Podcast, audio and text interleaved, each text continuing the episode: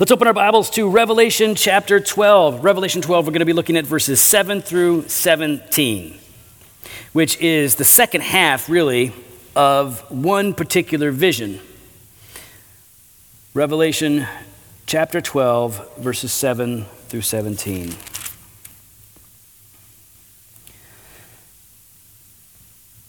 Now, a war arose in heaven. Michael and his angels fighting against the dragon, and the dragon and his angels fought back, but he was defeated, and there was no longer any place for them in heaven. And the great dragon was thrown down, that ancient serpent who is called the devil and Satan, the deceiver of the whole world. He was thrown down to the earth, and his angels were thrown down with him. And I heard a loud voice in heaven saying, Now the salvation and the power and the kingdom of God and the authority of his Christ have come, for the accuser of our brothers has been thrown out, who accuses them day and night before our God. And they have conquered him by the blood of the Lamb and by the word of their testimony, for they loved not their lives even unto death. Therefore, Rejoice, O heavens, and all you who dwell in them. But woe to you, O earth and sea, for the devil has come down to you in great wrath, because he knows that his time is short. And when the dragon saw that he had been thrown down to the earth, he pursued the woman who had given birth to the male child. But the woman who was given the two wings of the great eagle so that she might fly from the serpent into the wilderness to the place where she is to be nourished for a time and times and half a time. The serpent poured water like a river out of his mouth, and the woman to sweep her away with the flood. But the earth came to the help of the woman, and the earth opened its mouth and swallowed the river that the dragon had poured from his mouth. Then the dragon became furious with the woman and went off to make war on the rest of her offspring, on those who keep the commandments of God and hold fast to the testimony of Jesus. And he stood on the sand of the sea. This is God's word. Let's pray and ask for his help. Father in heaven, would you help us to understand? Would you equip us and give us wisdom so that as we read this and hear this, that Lord, we would know how to respond in our lives specifically. We pray that you would teach us and that you would change us, that you would strengthen our faith and prepare us for spiritual war. In Jesus' name, amen. If you know me well, or if you've been around enough, you probably know, you might know, is probably a better way to say it, you might know that I believed in the devil long before I believed in God. I definitely believed in the devil long before I believed in Jesus. And it's not because I was raised by Satanists. Most of y'all, not, a lot of y'all knew my mom, or she's passed away. My dad, you guys, a lot of you know them, and they are now followers of Jesus. But my sister's right here. We grew up in a home where God was not a part of the family.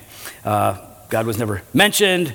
He was never the source of a solution. Uh, he was never the one to whom we would appeal for answers or to help. God did not exist in my home growing up. Neither did the devil, not explicitly, anyways.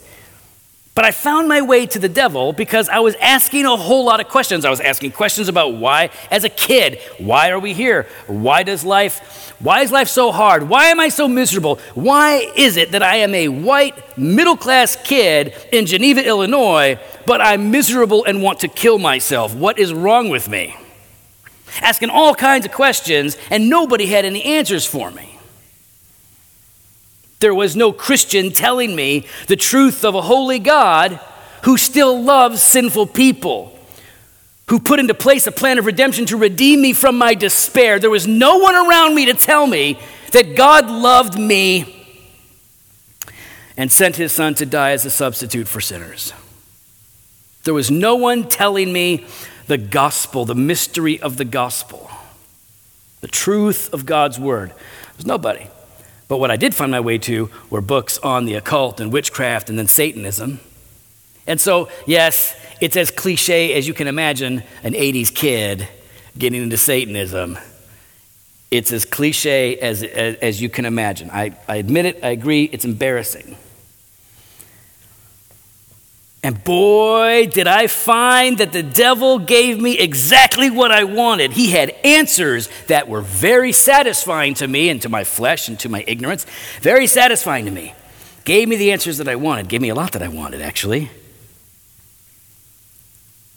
And you might think, like, okay, well, so a person who, you know, who goes down that path, they probably have a lot of interactions with the devil and really got really wrapped up. And you had, they, I mean, they're probably really close, and the devil probably had a whole lot more going on in their life than maybe someone else's life, but you would be wrong.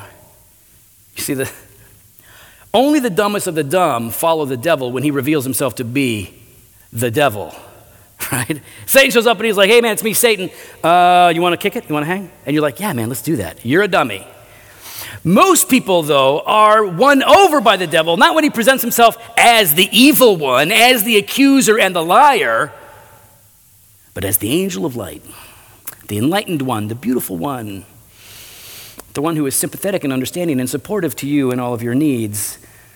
The reality is, the devil is as active in a person's life who is morally upright and an example in their society. He's as active there as he is in another person life who is characterized by sexual immorality and all of the taboo sins that aren't fit to be mentioned in polite company. And this is part of what I want us to see what the devil is doing. What the devil is doing in our world and therefore in our lives. Too many of us think the devil has nothing going on in my life because I follow Jesus, so the devil's out. You are wrong. The devil is active in our lives, seeking to do great harm.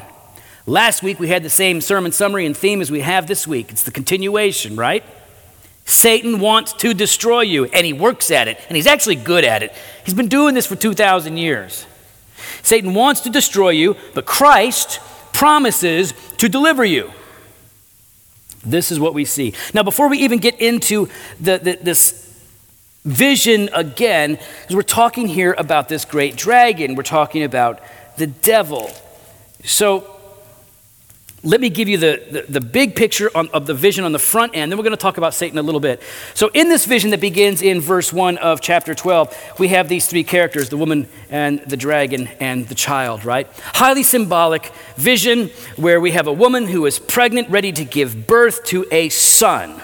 And the woman represents the people of God, right? It's, it's, it's, it's Israel leading into the church. It's the people of God through which the Messiah would arrive, right? And then most specifically, through Mary. So we've got the people of God, that's the woman, and the, and the woman is about to give birth to the child. Christ is going to arrive, and when Christ arrives, he will destroy the devil. Well, there's a dragon who knows that the Christ is coming, the Messiah is coming. The dragon is Satan, and he's like, I am going to destroy this child. I'm going to devour that child and get rid of him. And so, even before Christ was born, the devil was seeking to destroy the child by virtue of destroying the, the lineage, the family tree on and on. He tried to destroy the Jews, couldn't do it. Christ arrives, can't do it. Child is born. The devil is waiting, but he can't destroy the child. In fact, the child is then taken up, ascends into heaven, and then the devil begins to focus on the woman, the church. And the woman flees to the wilderness, and there she is protected and nourished by God. So that's what we've covered so far in the vision. Now, before we go any further, let me just take a minute to just briefly talk a bit about Satan. Now, there's a whole lot that I really want to communicate in this message that I simply cannot, not because I'm not allowed, not because uh, anybody would be upset, but because we don't have time. So I'm going to cover what I can. But let me just say this Satan is a being that was created by God for his glory, and when he was created, he was good, he was righteous, he was beautiful, he was amazing. Satan or Lucifer, back before, he was brilliant. He was good, just like all of God's creation. You remember the beginning of Genesis. God made all things, and all things were good, right? Because God made them. But something happened. Something happened in the mind, in the heart of this being, this angelic being, Satan, and he fell. Now, there are a couple of passages in the Old Testament that biblical scholars and theologians throughout the centuries have said this not only points to a worldly ruler who was corrupt and fell, but it also, because of its extreme language, is clearly telling us what happened with the devil, who is the ruler of this world, right? So let me give you a, a couple of examples. One is in Ezekiel chapter 28, beginning in verse 12. Listen. You were the signet of perfection, full of wisdom and perfect in beauty. You were in Eden, the garden of God. Every precious stone was your covering sardius, topaz, and diamond, beryl, onyx, and jasper, sapphire, emerald, and carbuncle. And crafted in gold were your settings and your engravings. On the day that you were created, they were prepared. You were an anointed guardian cherub. I placed you. You were on the holy mountain of God. In the midst of the stones of fire, you walked. You were blameless in your ways. From the day you were created until unrighteousness was found in you. In the abundance of your trade, you were filled with violence in your midst, and you sinned. So I cast you as a profane thing from the mountain of God, and I destroyed you, O guardian cherub, from the midst of the stones of fire. Your heart was proud because of your beauty. You corrupted your wisdom for the sake of your splendor. I cast you to the ground. I exposed you before kings to feast their eyes on you. We have this, this dramatic picture of this angelic being who, filled with pride, rebelled against God to make much of himself. He rebelled, he fell, and is cast out. Read this also in Isaiah chapter 14. In Isaiah 14, starting verse 12. How you are fallen from heaven, O day star, son of dawn. How you are cut down to the ground, who laid the nations low. You said in your heart, I will ascend into heaven above the stars of God. I will set my throne on high. I will sit on the mount of the assembly in the far reaches of the north. I will ascend above the heights of the clouds. I will make myself like the Most High. But you are brought down to Sheol, to the far reaches of the pit. Those who see you will stare at you and ponder over you.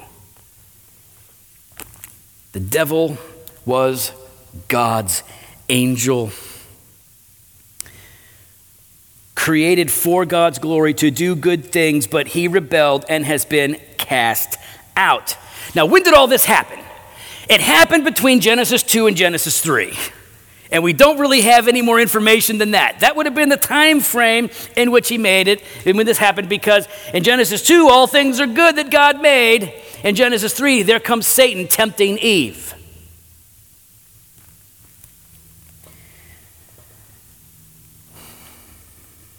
And after he is cast out of his place of honor and privilege, he continues in his rebellion with the angels that he had amassed to go with him. And what is he doing? He is tempting God's people, attacking, deceiving the world. And yet, throughout this time, he would appear before God. If you read the Old Testament, you see he does this a few times.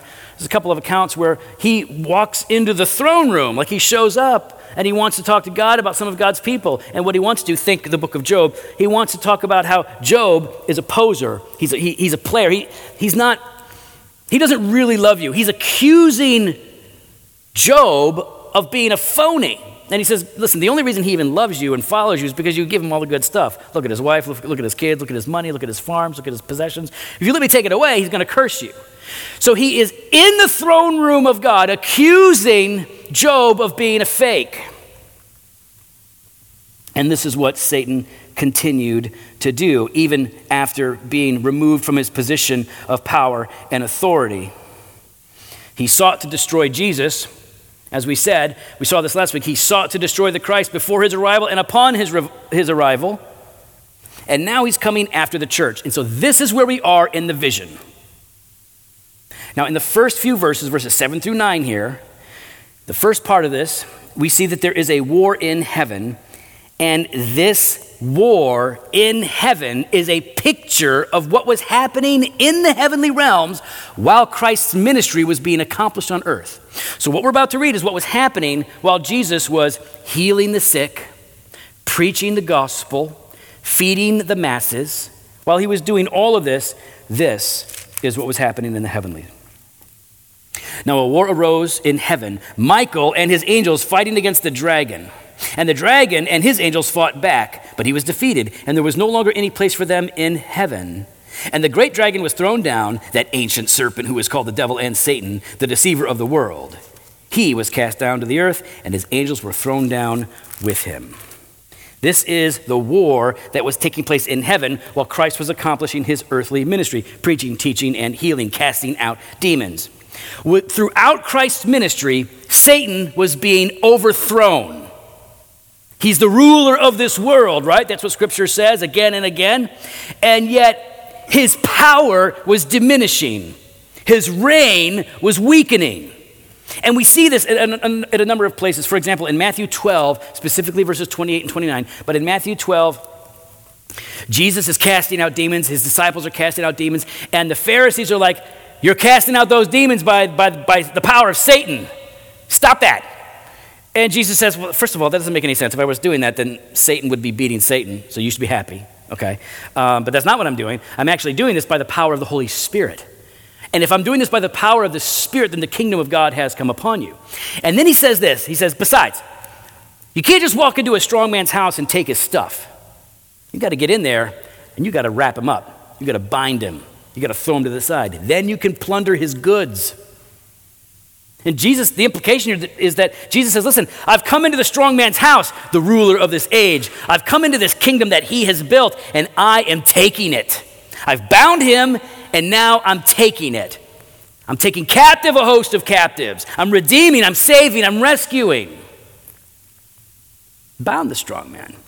After he sends out all of his disciples to preach and to cast out demons, they come back and they're like, I can't believe it's working. This is amazing. And then Jesus says, I saw Satan falling like lightning from heaven. In the vision, Satan is being cast down down to the earth, no longer having access to those heavenly places. You see, he was appearing in the throne room, appearing before God to accuse God's people of being fake. But he's been cast out. Christ's ministry has crippled Satan's work.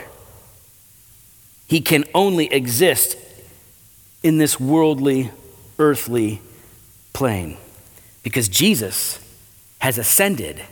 Jesus sits enthroned. All authority in heaven and on earth has been given to him. He sits on his throne in session, ruling, reigning. Satan ain't getting in. So he's down. He's down here.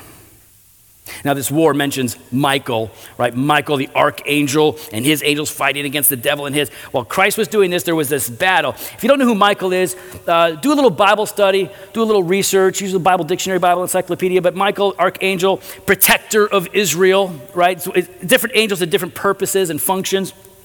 So here we have Michael the archangel, guardian of Israel, guardian of God's people, leading an army of angels against Satan and his. And so we see what's, ha- what's being described here has been the whole theme of the book. The theme of the book is the victory of Christ and the church over the devil and the world. Satan has been cast down. He doesn't appear before God to accuse us. If he wants to accuse us, he's got to do it up close and personal to us individually.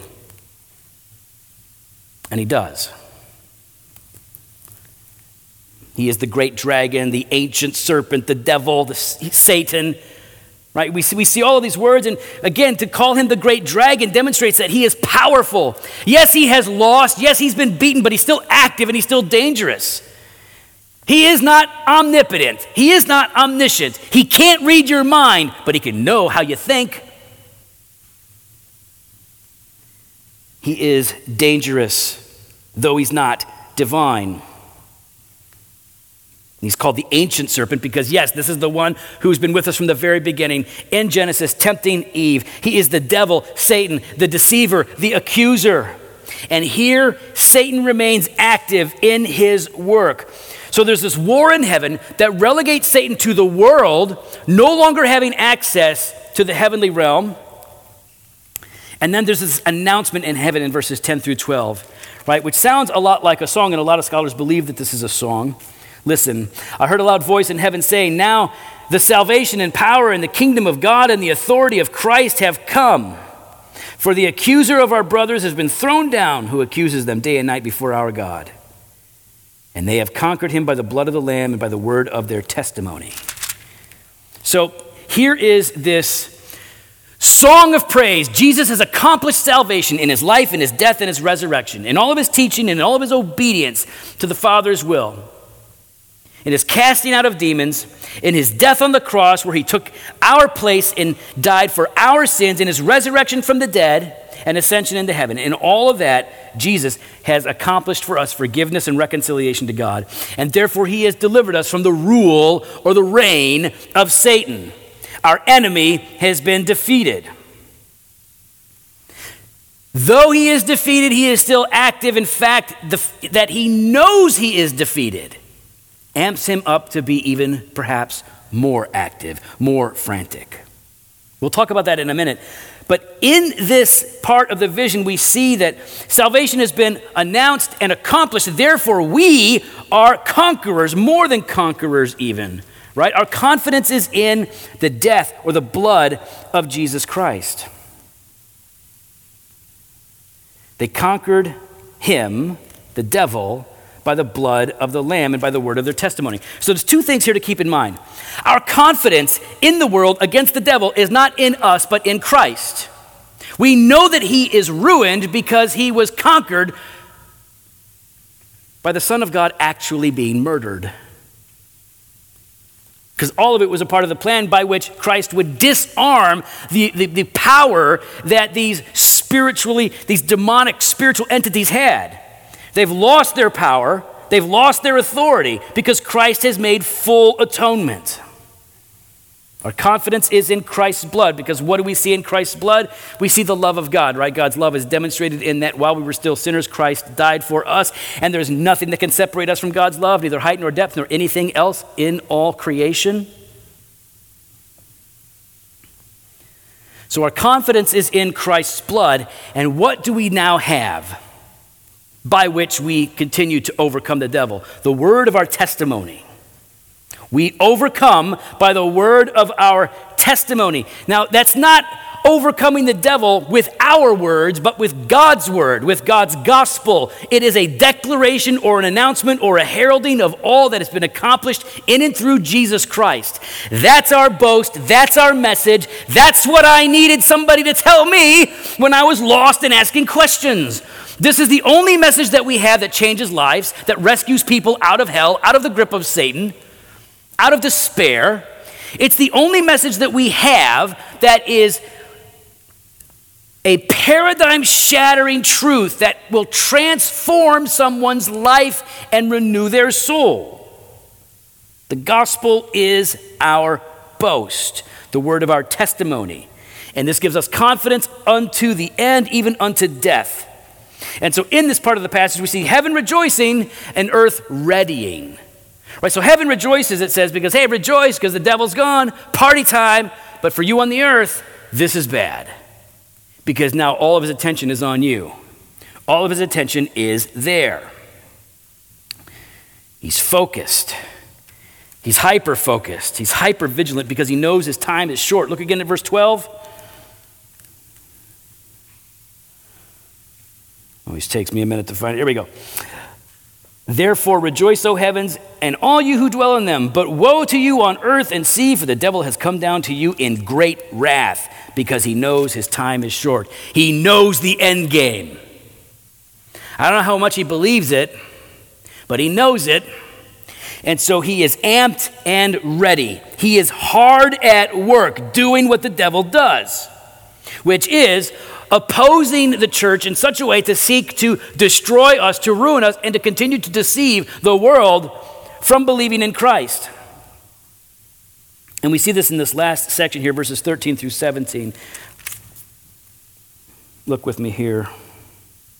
And when the dragon saw that he had been thrown down to the earth, he pursued the woman who had given birth to the male child. But the woman was given the two wings of the great eagle so that she might fly from the serpent into the wilderness. It sounds like Lord of the Rings. It's crazy, right? Because it's, it's vision, it's apocalyptic, it's not fantasy. Fantasy is based on visionary and apocalyptic literature, oftentimes, in its, in its depiction of the story. But this is a vision of what is real. So to say that it is a vision and apocalyptic is not the same thing as saying that it is fantasy.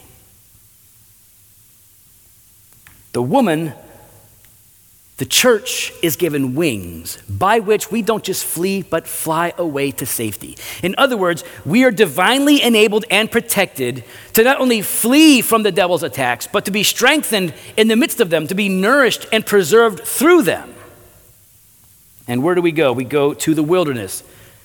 The, the, the, church is depicted as growing wings and flying to the wilderness where, what? Where the people of God are tested and proven. Where Israel was tested, where Jesus in Luke 4 was tested and tempted and persevered. This is what we have the church fleeing from the devil in order to be protected. The serpent poured water like a river out of its mouth after the woman to sweep her away with the flood. So the, the serpent now is looking to swallow up the church, to devour the church. Excuse that.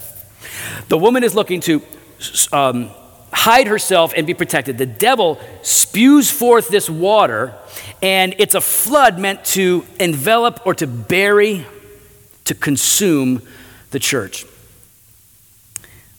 But what happens is the attack of the devil, the flood, is actually swallowed up by the earth. The earth winds up protecting the church.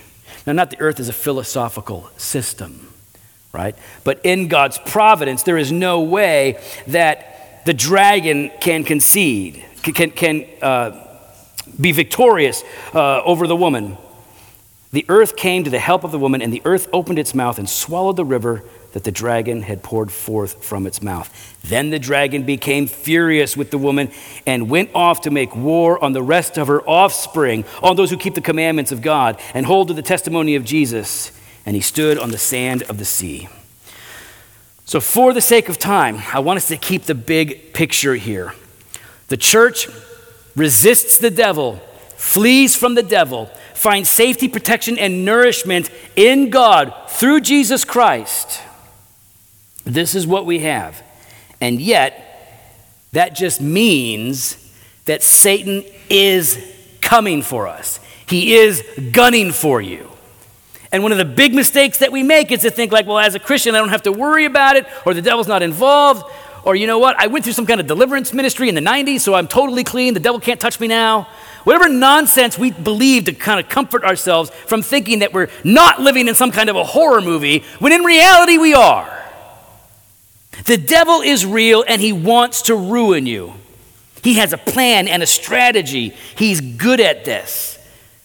He doesn't have a one size fits all approach. He only does so many things, but he does them in a million different ways for millions of different people. So let me just tell you three things that Satan does. There's much more that could be said, much more that needs to be said. We don't have time. I'm just going to give you three. Three things that Satan does. Number one, he lies. He lies, he de- deceives, right? We see this right away in the beginning, in the garden. He lies to Eve, right? He's, he's twisting what God had said. Did God really say you can't eat from any of these trees? And Eve's like, no, of course, no. He said we can't eat from the one tree, the knowledge of the tree of the knowledge of good and evil. Can't eat of that one. The rest are fine. He's like, really? The reason God doesn't want you to eat that is because he doesn't want you to become like him. That's why. So the devil starts poisoning Eve's mind, lying to her, deceiving her. And this is what the devil does. He's very good at it. Listen to John chapter 8, starting in verse 39. They answered Jesus, Abraham is our father. And Jesus said to them, If you were Abraham's children, you would be doing the works that Abraham did. But now you seek to kill me, a man who has told you the truth that I heard from God. This is not what Abraham did. You are doing the works of, that your father did. And they said to him, We were not born of sexual immorality. We have one Father, even God. And Jesus said to them, If God were your Father, you would love me, for I came from God, and I am here. I came not of my own accord, but He sent me. Why do you not understand what I say? It is not because, it is because you cannot bear to hear my word. You are of your father, the devil, and your will is to do your father's desires. He was a murderer from the beginning and does not stand in the truth because there is no truth in him. When he lies, he speaks out of his own character, for he is a liar and the father of lies. But because I tell the truth, you do not believe me. The devil is the father of lies, and he lies, right, in order to deceive. He lies in order to lead us away from the truth, and he does this in a bunch of different ways. Sometimes he is lying to people in the world to blind them from the truth of the gospel, right? He is trying to keep them away from hearing the good news, to keep them rooted in a belief system or in a faith system that makes the gospel wholly unappealing. So there's false religion lies. There are also lies that the devil uses uh, to uh, lead Christians into a corrupt kind of theology. The devil doesn't have to come at like the big doctrines to get into our lives and to wreak havoc. He just needs to get in. He can find one point of entry, one small doctrine, and he begins to twist. He begins to turn. He begins to lie. And that is one of the ways in which the devil begins to move us. It's all designed to lead us. It's all designed. See, deception ultimately leads to a kind of, if not distortion, destruction. You know what else? Listen, some of the lies that the devil gets us to believe don't even have anything to do with the Bible. Some of the lies that the church is really distracted by are just plain old conspiracy theories. Now, there's like one in a thousand conspiracy theories that turn out to be like, oh, that's totally true. That's like not just a theory, that's been shown to be true. But most of the conspiracy theories, make no mistake about it, when the church is grabbing hold of them, it is a tool, an instrument used by the devil to get us off of the point, the mission of the church, the glory of God, the gospel that we're supposed to be preaching. His lies deceive, distract, distort, and then ultimately destroy. If he's not lying, he's tempting. Right? It's another thing the devil does. The devil tempts. Again, we see it in the garden, but it's been happening all along. Christ was tempted in the wilderness when he was at his weakest. Some of you all think like, oh, big deal. Jesus was hungry and the devil tempted him to have bread, and Jesus was like, nah, I'm good. Like, that's not what it was. You do know that, right? Jesus was fasting. His body was at the end of its run. Like he was fading, and the devil comes in to tempt him at his weakest moment. You know what that's like. The difference between you and Jesus is that Jesus persevered and you cave. I cave. The devil tempts us, which means he lures us by appealing to our weaknesses and our interests. And our sin, just like those lies, distract us and then destroy us. Listen, if the devil wants to destroy you, uh, he doesn't have to say, like, hey, here's a, here's a big pile of cocaine. Have fun. Because most of y'all, most of y'all would be like, not interested, don't want a pile of cocaine. Or, hey, here's a way to destroy your marriage. Or, here is, here is an addiction that's going to wreck your life. Most of us be like, why would I want to do that? You're not one decision away from ruining your life. You're maybe you're three decisions away, five decisions away from blowing everything up. And the devil knows that because he's smarter than you. So he'll start with a small thing. He'll move you incrementally. He will tempt you and see you give in, and you'll go closer and closer and closer to the edge until you are hungry to jump off. The devil lies, he tempts. Listen to 1 Thessalonians chapter 3 verse 5 here's how real the temptation problem is 1 thessalonians 3 5 here's what paul says to his brothers and sisters in thessalonica for this reason when i could bear it no longer i sent to learn about your faith for fear that somehow the tempter had tempted you and our labor would be in vain he's like I had to find out about you because I became afraid that you were being tempted and led astray by the devil. I was nervous that I was going to find out that you guys had completely collapsed. He lies, he tempts, and you know what else he does? He accuses. He does more than this, but these are three big ones. He accuses. Now, he doesn't go into the throne room and, and, accuse us before God, but now he whispers in our ears. He accuses us. And I swear, I swear, I know what it's like for the devil to be involved in my life as a non Christian.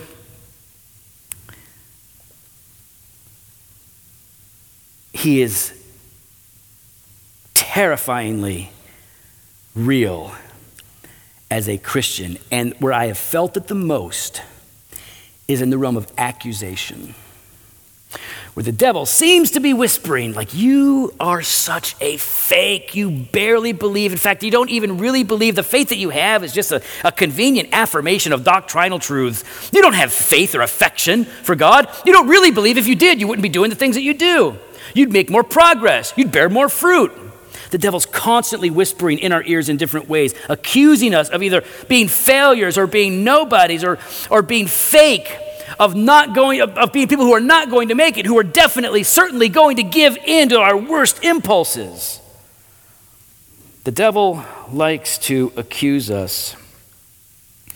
He's still, he's still coming for me. And this, this is where I tend to see it, right?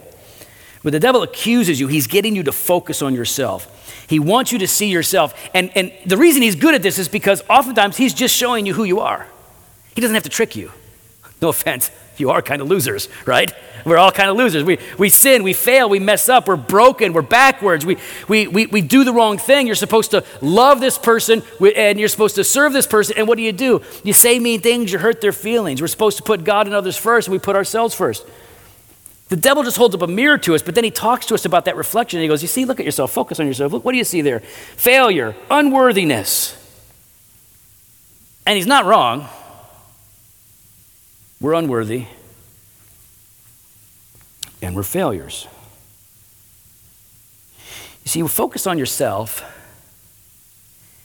and it's easy, it's easy to find your way back into despair. This is why Robert Murray M'Cheyne said For every look you take at yourself, take 10 looks to Christ. And you see yourself for what you are in your brokenness, weakness. Focus more on Christ because He's your hope, He's your salvation, He's your redemption. And when the devil comes to you and starts to say, Look at you, why would God love you? You're a mess, you're broken. Why would God choose you? Why would God use you? You are pathetic. Instead of arguing with the devil, agree with him. You're absolutely right. Here's what Martin Luther said When the devil throws your sins in your face and declares that you deserve death and hell, tell him, I admit, I deserve death and hell. What of it? For I know one who suffered and made satisfaction on my behalf. His name is Jesus Christ, Son of God, and where he is, there I shall be also. You're absolutely right. I'm unworthy, unlovely. I am spiritually ugly in myself, but God loves me anyways. You see, that's, that's the beauty. You get off of yourself and look on to the Lord, and there you see what? Unrelenting, unending, eternal love and affection that cannot be broken by any strategy of the devil or any failure on your part.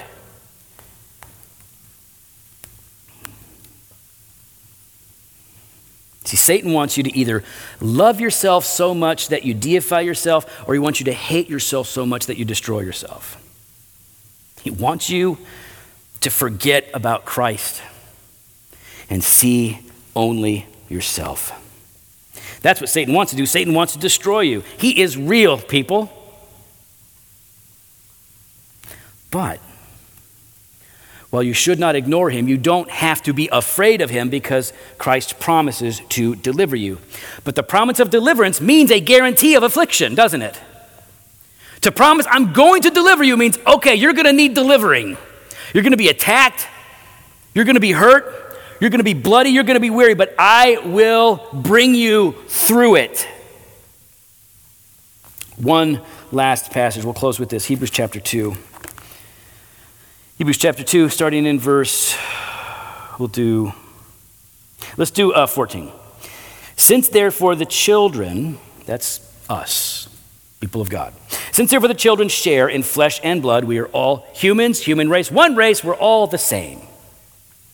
Jesus himself likewise partook of the same things, so that through death he might destroy the one who has the power of death, that is the devil, and deliver all of those who through fear of death were subject to lifelong slavery. For surely it is not angels that he helps, but he helps the offspring of Abraham. That's us.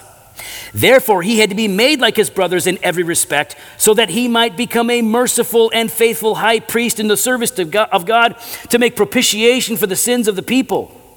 For because he himself has suffered when tempted, he is able to help those who are being tempted. You will be tempted. You will be tested. You will be lied to by the devil. You will face accusation. And at every point along the way, when the, when the fight is real and you're called to resist the devil, you don't do it on your own. You have the assurance that greater is he who is in you than he who is in the world. You have the assurance that Christ has suffered all these temptations himself and is victorious over them. And in his victory, he now helps you.